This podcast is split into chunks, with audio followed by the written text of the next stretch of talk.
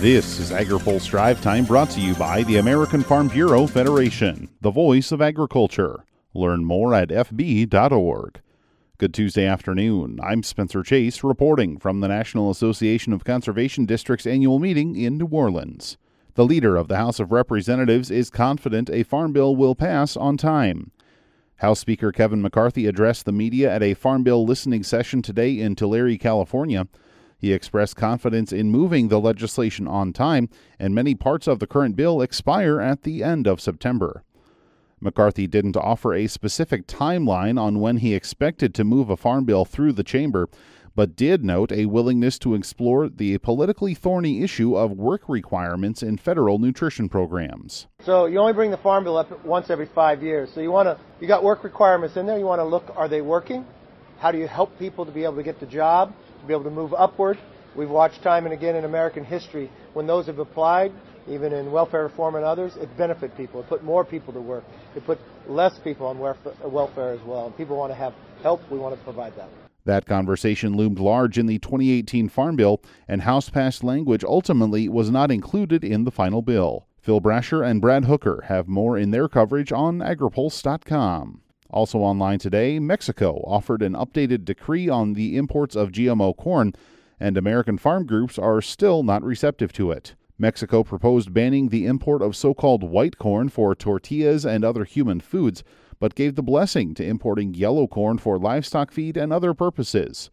U.S. government officials resisted similar language when it was presented to them as a proposal from Mexico late last year. Mexico's new decree says the country still plans to ban GMO corn imports, but will allow some carve outs as it explores alternatives.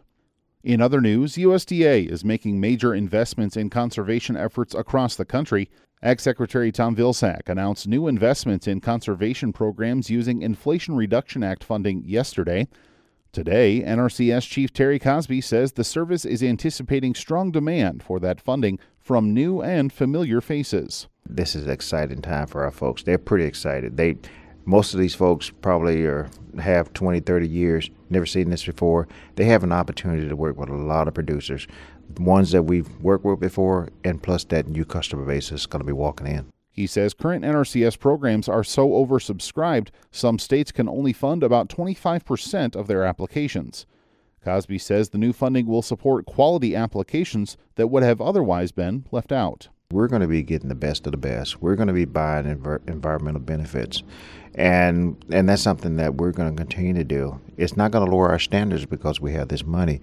I think what we're going to be able to do though is we're going to be able to meet all these customers and talk about this need.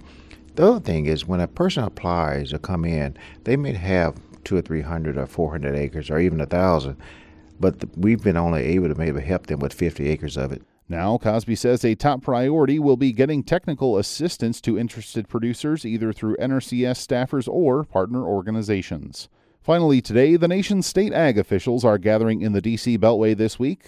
AgriPulse's Lydia Johnson has a look at their top issues. Ag research, conservation funding, and the Farm Bill are at the forefront of discussions during the National Association of State Departments of Agriculture Winter Policy Conference. Doug Miyamoto is the director of the Wyoming Department of Agriculture and the newly elected president of NASDA. He says the organization has prioritized innovation to support the industry. We, we've gotten reports over the past several years that there are other countries that may be outpacing the United States in terms of the amount of commitment that we have towards ag research. That's something that we've always led the world in. And so that's clearly a priority.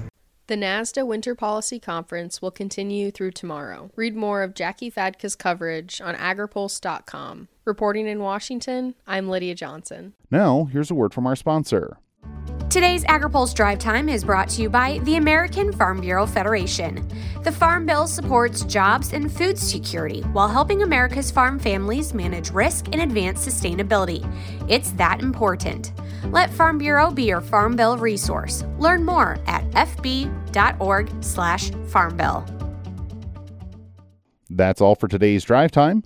For more agriculture, trade, environment, and regulatory news, visit agripulse.com.